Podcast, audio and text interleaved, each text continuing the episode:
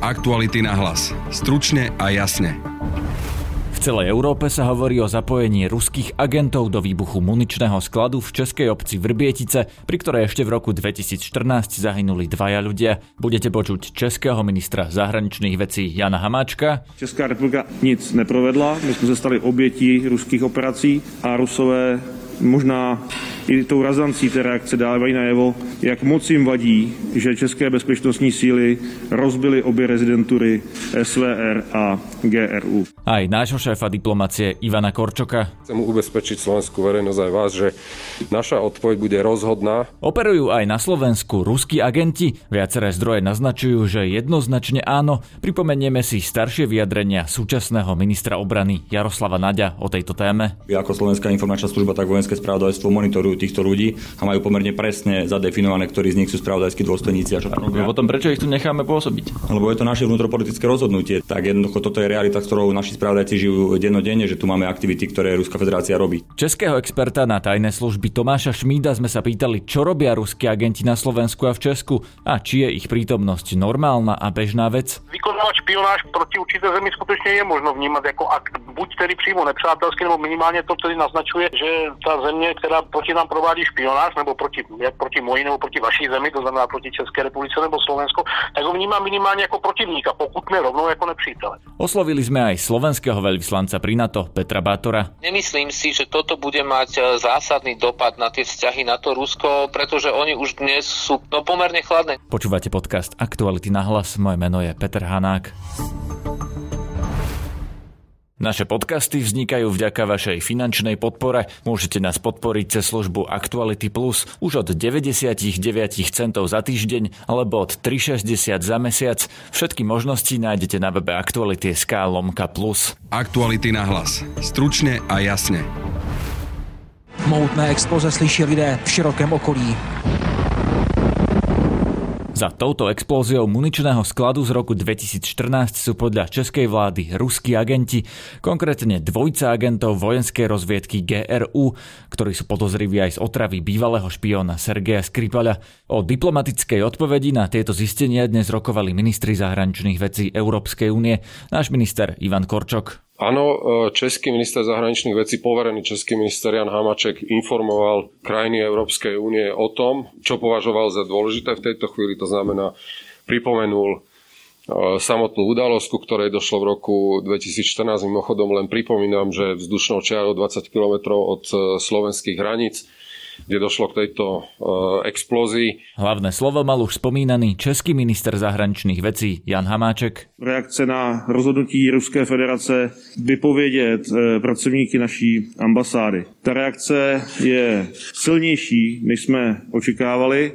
Je to víc diplomatů, než eh, my jsme vypověděli zpravodajských důstojníků. Chci jasně říci, že jsme tu reakci museli očekávat, protože to takhle už diplomacii chodí. Současně eh, Česká republika ale nic neprovedla. My jsme se stali obětí ruských operací a Rusové možná i tou razancí té reakce dávají najevo, jak moc jim vadí, že české bezpečnostní síly rozbily obě rezidentury SVR a GRU. Současně vzhledem k tomu, jak razantní je ta ruská reakce, tak eh, se setkám s předsedou vlády a budeme diskutovat o tom, zda a kdy je potřeba přijmout nějaké další kroky z české strany. Se dá asi očekávat, že tady bude probíhat další vlna vyhošťování ruských, eh, ruských spravodajců, eh, která ale ne vždycky musí souviset s jejich operacemi na našem území, ale na území buď Európskej únie nebo, nebo iného našeho spojence. Slovenský šéf rezortu diplomacie Ivan Korčok inicioval spoločné vyhlásenie celej V4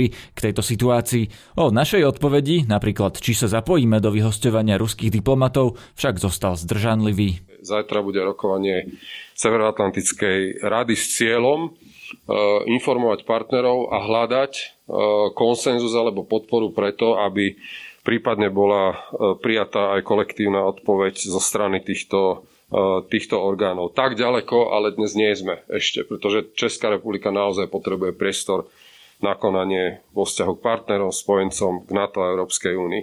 To, čo, na čo sa to bohužiaľ zužuje na Slovensku, to je otázka toho, ako bude konať Slovenská republika. Zužuje sa to na to, či budeme reagovať po diplomatickej línii. Ešte raz, prvá vec je, a to je zodpovednosť voči slovenským občanom, mať na stole všetky fakty, tie sa zhromažďujú, spravodajské služby, všetci tí, ktorí zo zákona majú byť informovaní, ale chcem ubezpečiť slovenskú verejnosť aj vás, že naša odpoveď bude rozhodná. O to viac, že Česká republika je najbližšia krajina a národ, s ktorým máme načnadádne vzťahy a také chceme s nimi aj udržovať. Sú ruskí agenti napríklad z GRU aj na Slovensku? Viaceré zdroje dlhodobo naznačujú, že áno. Pre náš podcast to ešte v roku 2019 povedal súčasný minister obrany Jaroslav Nať v čase, keď bol ešte opozičným expertom hnutia Oľano na obranu. Išlo o rozhovor pri príležitosti návštevy vtedajšieho premiéra Petra Pellegriniho v Moskve. Poďme k tým hybridným hrozbám, k tomu, či Rusko je bezpečnostná hrozba alebo nie. Čo by mal v tomto ohľade podľa vás premiér Slovenskej republiky komunikovať ruskému prezidentovi? No mal by komunikovať naše priority a naše vedomosti, ktoré máme v tejto oblasti. Otvorene mu povedať, že sme si vedomi toho, že Ruská federácia realizuje rôzne operácie spravodajského a iného charakteru e, na území Slovenskej republiky, že sme boli nútení jednoducho vypovedať e, jedného z ich e, tzv. diplomatov, že evidujeme tu činnosť ďalších spravodajských dôstojníkov, ktorí majú diplomatické krytie, že si myslíme, že stanoviská ruskej ambasády v Bratislave napríklad k štátnemu tajomníkovi Ondrejčákovi alebo aj rôzne iné sú nepriateľné a že toto nie je forma komunikácie, ktorú si my predstavujeme a že jednoducho nechceme, aby zasahovala Ruská federácia prostredníctvom rôznych hybridných operácií do vnútropolitickej situácie na Slovensku, tak ako to robia. Čakáte, že Peter Pellegrini toto povie? No nečakám, že to povie, ale uh, ako suverénny predseda vlády, ktorý teda považuje tú cestu za tak dôležitú, by túto príležitosť mal určite využiť. Spomenuli ste tých zrejme agentov s diplomatickým krytím. Na to Rusko ľahko môže povedať, že ako nejakých viete, tak sú odhalení môžete ich vyhostiť, nie? No tak e, samozrejme nebudeme sa tváriť, že o nich nevieme. E, naše spravodajské služby, ako Slovenská informačná služba, tak vojenské spravodajstvo monitorujú týchto ľudí a majú pomerne presne zadefinované, ktorí z nich sú spravodajskí dôstojníci a čo tam robia. No potom prečo ich tu necháme pôsobiť? Lebo je to naše vnútropolitické rozhodnutie, tak ako sme mali e, definovaných minimálne dvoch, ktorí sme mali vyhostiť vtedy, keď bola kauza Skripal a robili to všetci naši spojenci v rámci NATO a Európskej únie, tak vtedy vnútropoliticky cez Slovenskú národnú stranu to neprešlo. Následne vojenské spravodajstvo pravdepodobne priamo pri konkrétnej aktivite prichytilo jedného z tých ľudí, ktorí sme mali vyhostiť už dávno predtým a, a už musel byť vyhostený. Tak jednoducho toto je realita, ktorou naši spravodajci žijú dennodenne, že tu máme aktivity, ktoré Ruská federácia robí. To, že my máme ľudí, ktorí sa správajú v tejto vláde, ktorí sa správajú presne tak, ako keby boli trojskými koňmi Ruskej federácie, je fakt. A jednoducho e, minimálne do volieb s tým musíme žiť. Vy vlastne hovoríte, že na Slovensku sú ruskí agenti, my o tom vieme ako štát aj naše bezpečnostné služby, ale nič s tým nerobíme? No nie, že s tým nič nerobíme, my nevyhostujeme, ale respektíve jedného sme vyhostili, lebo to už bolo naozaj e, neudržateľné, ale my jednoducho monitorujeme ich činnosť, presne ich vieme definovať. Tí správni príjemcovia dostávajú spravodajské informácie o tom, aké aktivity to ľudia robia a že o tom vieme, ale politické rozhodnutie je vždy politické rozhodnutie a to má rôzne ekonomické, diplomatické a politické následky a jednoducho kvôli tomu e, sme nejaké zásadnejšie opatrenia ako vláda neurobili, čo podľa mňa nie je správne. Čo ty myslíte, že, že politické rozhodnutie padlo, že sa s tým nič neurobí? Že niekto v súčasnej koalícii alebo niekto v tých spravodajských službách sa rozhodol, že nezakročí proti ruským agentom na Slovensku? Nie v spravodajských službách, ale v koalícii. Áno, politické rozhodnutie súčasnej koalície bolo, že e, nebudeme komplikovať vzťahy, ktoré teda má pán predseda parlamentu také úžasné v Ruskej federácii a že nebudeme vyhostovať tak ako všetci naši partneri v Európskej únie a spojenci e, ruských špiónov, ktorí majú diplomatické krytie a vie sa o nich. To bolo jasné stanovisko Andreja Danka, ktorý dokonca sa vyhráža, že položí koalíciu, ak takouto cestou pôjdeme. No, tak Peter Pellegrini vtedy E, tak povediať stiahol chvost a jednoducho sa takáto, takéto politické rozhodnutie neurobilo, lebo to rozhodnutie robí na konci dňa vláda. Čiže neurobilo sa a urobilo sa o niekoľko mesiacov neskôr, keď bol chytený tento agent priamo pri konkrétnej operácii. Keby ste boli vo vláde vy, mali možnosť o tom rozhodnúť, tak by ste vyhostili všetkých ruských agentov alebo špionov na Slovensku? Každý jeden diplomat, ktorý pôsobí zahraničí na území Slovenska, má presne stanovené úlohy, ktoré vykonávať môže, aby to bolo v súlade s jasne stanovenými pravidlami pre diplomatickú činnosť. A pokiaľ niekto presahuje tieto pravidlá, tak jednoducho to treba riešiť. Samozrejme, to by bolo veľmi populistické a jednoduché, aby som teraz hovoril, že by sme všetkých vyhostili, ale existuje množstvo rôznych spôsobov, ako odkomunikovať adekvátnemu príjemcovi, že jednoducho vieme o vás a prestante to realizovať, lebo to budeme uh, musieť riešiť. Odkiaľ máte tieto informácie, ako to viete doložiť? Ak vám niekto teraz vytkne, že si to vymýšľate? No ak mi niekto vytkne, že si to vymýšľam, tak e, jednoducho môžem povedať len to, že mám tie informácie priamo od ľudí, ktorí pôsobia v bezpečnostných zložkách. Ja sa, sám som pôsobil e, na ministerstve obrany dlhé roky a jednoducho tie kontakty a informácie mám a stojím si za svojimi vyjadreniami, nehovoriac o tom, že stačí sa pozrieť na okolité krajiny, keď e, Rakúsko, Česká republika, Polsko, dokonca aj Maďarsko jasne identifikuje množstvo spravodajských dôstojníkov ruských diplomatickým krytím a dokáže ich bez problémov poslať domov, tak eh, sa netvárme, že Slovensko bude na tom inak. To bol Jaroslav Naď z Olano. Dnes sa jeden z novinárov na tlačovke na túto tému pýtal ministra Ivana Korčoka, či konkrétni dvaja príslušníci GRU, ktorí sú podozriví z výbuchu muničného skladu a aj z pokusu o vraždu Sergeja Skripaľa, boli niekedy aj na Slovensku. Ivan Korčok odmietol povedať, Dobrý deň, prajem Peter Petrus. Pán minister, v súvislosti s týmito udalosťami sa ukazuje, respektíve potvrdzuje to, čo sa hovorí, že to zastúpenie na ambasádach, či už v Prahe a v Moskve, alebo v Bratislave a Moskve je dosť asymetrické. Inými slovami, že Rusov v Prahe a v Bratislave je oveľa, oveľa viac na ambasáde, ako máme my ľudí v Moskve. Čo s tým sa dá robiť? Napríklad teraz, keď Rusi vyhodili 20 Čechov, tak im, tak povedať, skoro až paralizovali ambasádu a aj mnohí, ktorí sú tu v Bratislave, hovoria odborníci, že pod tým diplomatickým krytím vykonávajú činnosti, no, ktoré nie sú zrovna diplomatické.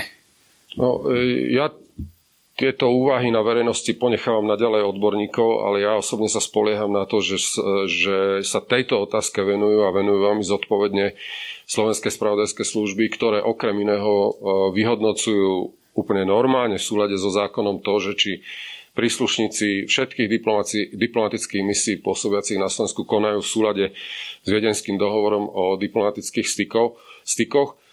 A spomeniete si iste, že ak tomu tak nie je, tak Slovenská republika vie reagovať tak, ako to bolo v eh, minulom roku, keď Slovenskú republiku museli opustiť traja príslušníci ruskej, uh, ruskej uh, diplomatickej misie. Toto je to, čo mňa ako ministra zahraničných uh, vecí E, zaujíma, ešte raz, e, robíme všetko preto, aby aj diplomatické misie na Slovensku pôsobili v súlade s našimi zákonmi a s e, medzinárodnými dohovormi. Na telefonickej linke mám v tejto chvíli českého analytika Tomáša Šmída, ktorý sa zaoberá tajnými službami. Dobrý deň. Dobrý deň. Pán Šmíd, prosím vás, čo robia ruskí agenti, najmä z GRU, na Slovensku a v Česku? Tak agenti ruské vojenské rozvědky známe tedy pod zkratkou GRU, stejně jako i případně agenti jiných, jiných ruských spravodajských služeb, především tedy FSB, tak eh, v těch cílových zemích, v tomto případě tedy v České republice, případě na Slovensku, tak se snaží prosazovat, prosazovat řekněme, velmocenský a geopolitický vliv své země. To znamená plní úkoly, které plní většina tajných služeb eh, světových mocností. No a Česká republika, stejně jako Slovensko, jsou ve sféře zájmu, zahraničně politického zájmu Ruské federace, federace i po, po celou dobu nikdy nepřestali být, nikdy nepřestali být zájmovou oblasti ani po té, co se tedy, co tedy um, skončila studená válka a vlastně rozpadl se ten, ten komunistický blok, tak přesto po tedy, řekněme, defenzívně zahraničně politické ruské, především v první polovině 90. let, tak nikdy, nikdy jsme, nikdy jsme nezmizeli z zřetele. Takže vždy tu boli, ale moja otázka je uh, skôr, že čo tu robia? Vy hovoríte, že obhajujú geopolitické záujmy Ruska, ale to znamená čo? Keď sa pozeráme na výbuch vo Verbieticách, tak asi toto je to, čo robia? Tak, ten výbuch, výbuch ve Vrběticích, to je do značné míry exces a jakoby skutečně tedy závažný, závažný incident, poněvadž to je opravdu akt, řekněme, jakési vojenské agrese, je to vlastně vojenská, vojenská sabotáž na území tedy České republiky, ale jinak obecně samozřejmě ty spravodajské služby především, především sbírají informace. Sbírají informace za, v zájmovém prostředí, bez spolu také verbují spolupracovníky, informátory, agenty, agenty, to znamená opět agendu, která je tedy tajným službám blízká. No dobré, ale prepáčte, na čo ich potrebujú? Na čo trebárs by niekto z Ruska, z nejakej ruskej tajnej služby naverboval niekoho na Slovensku na spoluprácu s Ruskom? Ako si to máme predstaviť? Tak můžete si to představit tak, že naverbujete nějakou, nějakou osobu třeba, která působí v nějakém klíčovém politickém úřadu nebo třeba i v nějakém jakoby ekonomické pozici, jako pozici v, jako národním a vy skrze ní máte možnost, máte možnost, máte možnost pronikat a posilovat třeba své politické, případně i hospodářské, hospodářské zájmy v té dané oblasti. To je opravdu prostě klasický, klasický způsob, jak pracují tajné služby nejenom ruské, ale, ale i třeba americké, britské, francouzské, případně i jiné. No to sa chcem práve opýtať, či na Slovensku a v Česku vnímate aj tieto ostatné tajné služby, či napríklad aj naši spojenci majú u nás toľko e, personálu, lebo ja z jedného zdroja som sa dnes dozvedel, že údajne na Slovensku môže byť až okolo 30 ľudí z e, ruskej GRU, tak majú napríklad aj Američania, alebo Briti, alebo ďalší naši tak spojenci tak, takúto prítomnosť u nás? Občas se stává samozřejmě, že se špionáž provádí proti spojeneckým zemím někdy, nicméně vzhledem k tomu, že drtivá většina těch států, které jsem tedy mimo Ruskou federaci vyjmenoval, jsou naši spojenci, což je stvrzeno tedy i naším společným členstvím třeba Severoatlantické alianci, případně v Evropské unii, kde samozřejmě tam nejsou, nejsou američané, ale Severoatlantické alianci jsou, tak tam úplně není důvod provádět, eh, provádět špionáž. My celou řadu eh, věcí naopak jakoby sdílíme že v, rámci, v rámci součinnosti. My jsme skutečně spojenecké země, což je dáno mezinárodními smlouvami. Ak tu má niekto špionov, teraz naznačujete, že to je nepriateľský akt?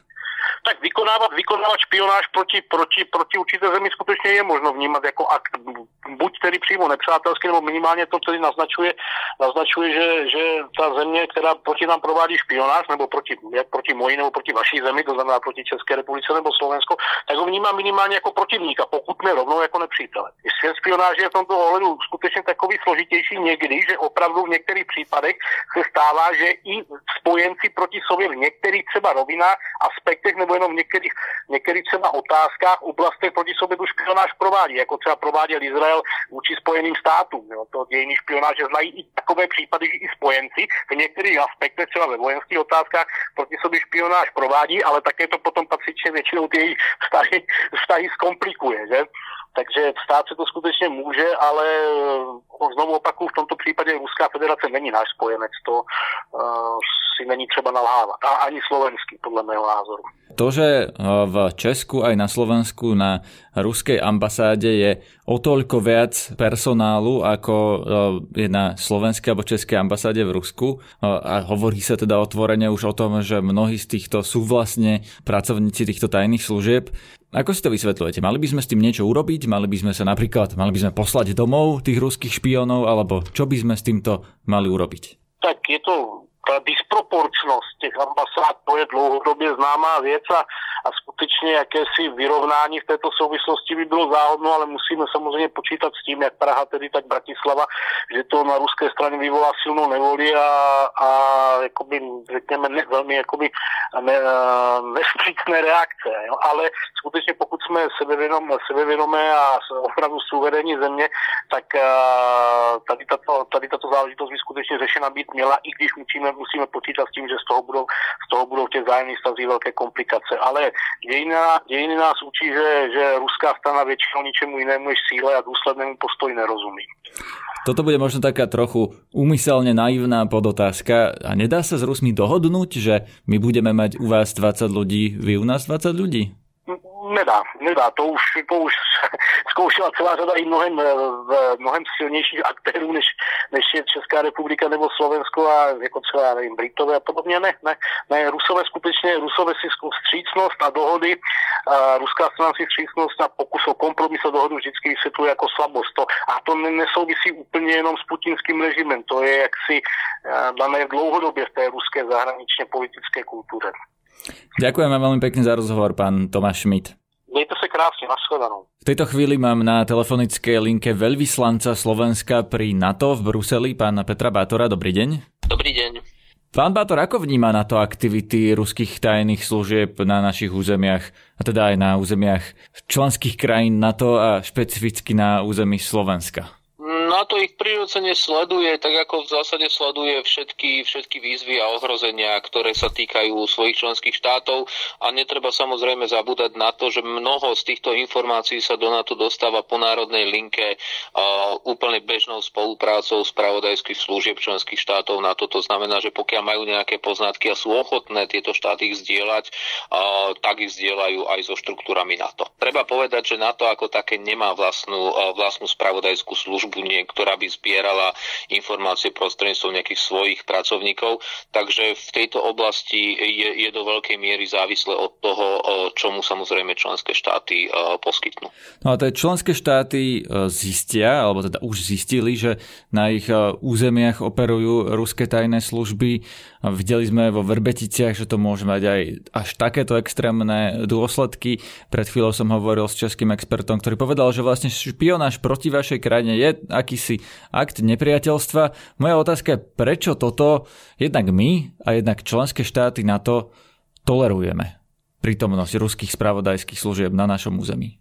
Ja by som povedal, že uh, to, to, to, ja by som takto nedával tú otázku, že či to tolerujeme alebo netolerujeme. Konec koncov úlohou spravodajských služieb každého štátu je dbať o, o, o zaistenie uh, istého druhu aj stupňa bezpečnosti uh, a je, je, je prirodzené, že, že tieto aktivity sú monitorované. To sa nedie len na území členských štátov na to. Každý štát sa snaží chrániť uh, svoj štát, uh, svojich občanov a dôležité je, uh, do a, a, aké tieto aktivity sú, do akej miery zasahujú do, do fungovania štátu, do jeho bezpečnosti a v prípade personálu, ktorý, je, ktorý má aj nejaký diplomatický štátu, tak samozrejme sa skúma, do akej miery táto jeho činnosť je v súlade s jeho diplomatickým štatútom. Takže ja by som nepovedal, že štáty tolerujú, to určite nie, ale lebo, lebo samozrejme je správanie, ktoré ako náhle sa stane neakceptovateľným, tak potom ten daný štát prijíma konkrétne opatrenia. Rozumiem, pán Bator, ale celé roky pozeráme sa na to, že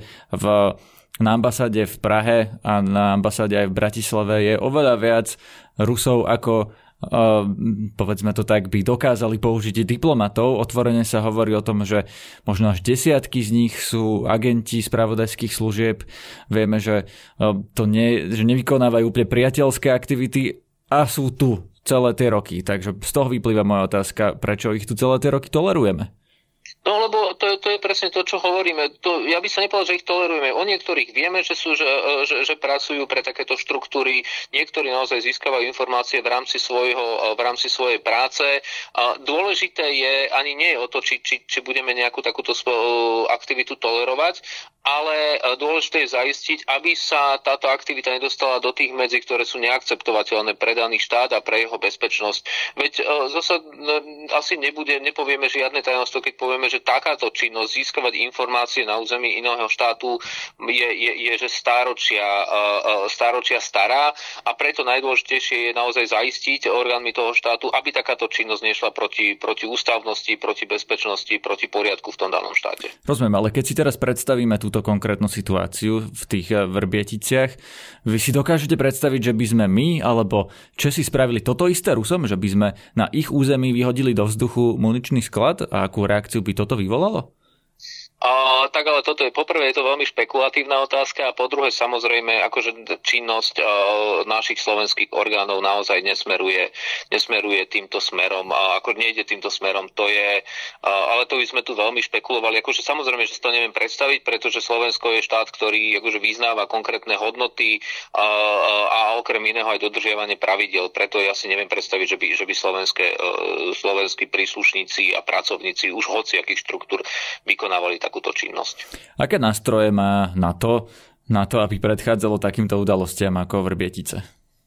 No, to je predovšetkým to, čo už som na začiatku spomínal, a to je zdieľanie informácií a pokiaľ, pokiaľ sa niečo deje v danom štáte a dajme tomu, keď, má, keď to má ešte aj presah do iného štátu, tak v tom prípade je úplne najúčinnejšie si tieto informácie zdieľať tak, aby, aby tie zložky štátu, na ktorého území by sa niečo takéto malo diať, vedeli účinne zasiahnuť. A stalo sa to podľa vás tu, lebo predsa len sú to tí istí agenti, alebo aspoň to vyzerá tak, že sú to tí istí agenti, ktorí boli obvinení z prípravy, alebo teda z pokusu o vraždu Sergeja Skripala v Británii, takže sú to v podstate už známe postavy a mohli sme mať informácie o tom, že takíto ľudia tu operujú, keby to, čo hovoríte, fungovalo.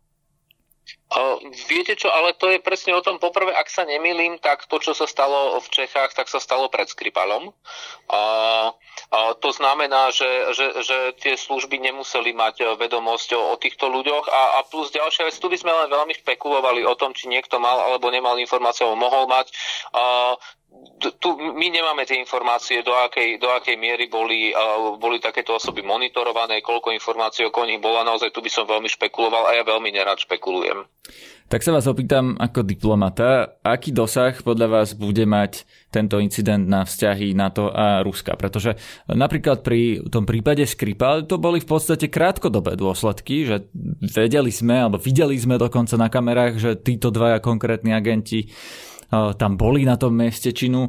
Následkom bolo to vyhosťovanie diplomatov vzájomné, ale nič viac. V podstate ďalej pokračovali vzťahy NATO a Ruska v podobe, akej v podstate boli predtým. Opravte, sa, opravte ma, ak sa mýlim. Bude toto inak? Bude toto vážnejší incident, ktorý niečo zmení? Dnes vzťahy NATO-Ruska sú naozaj na, na, sú veľmi chladné.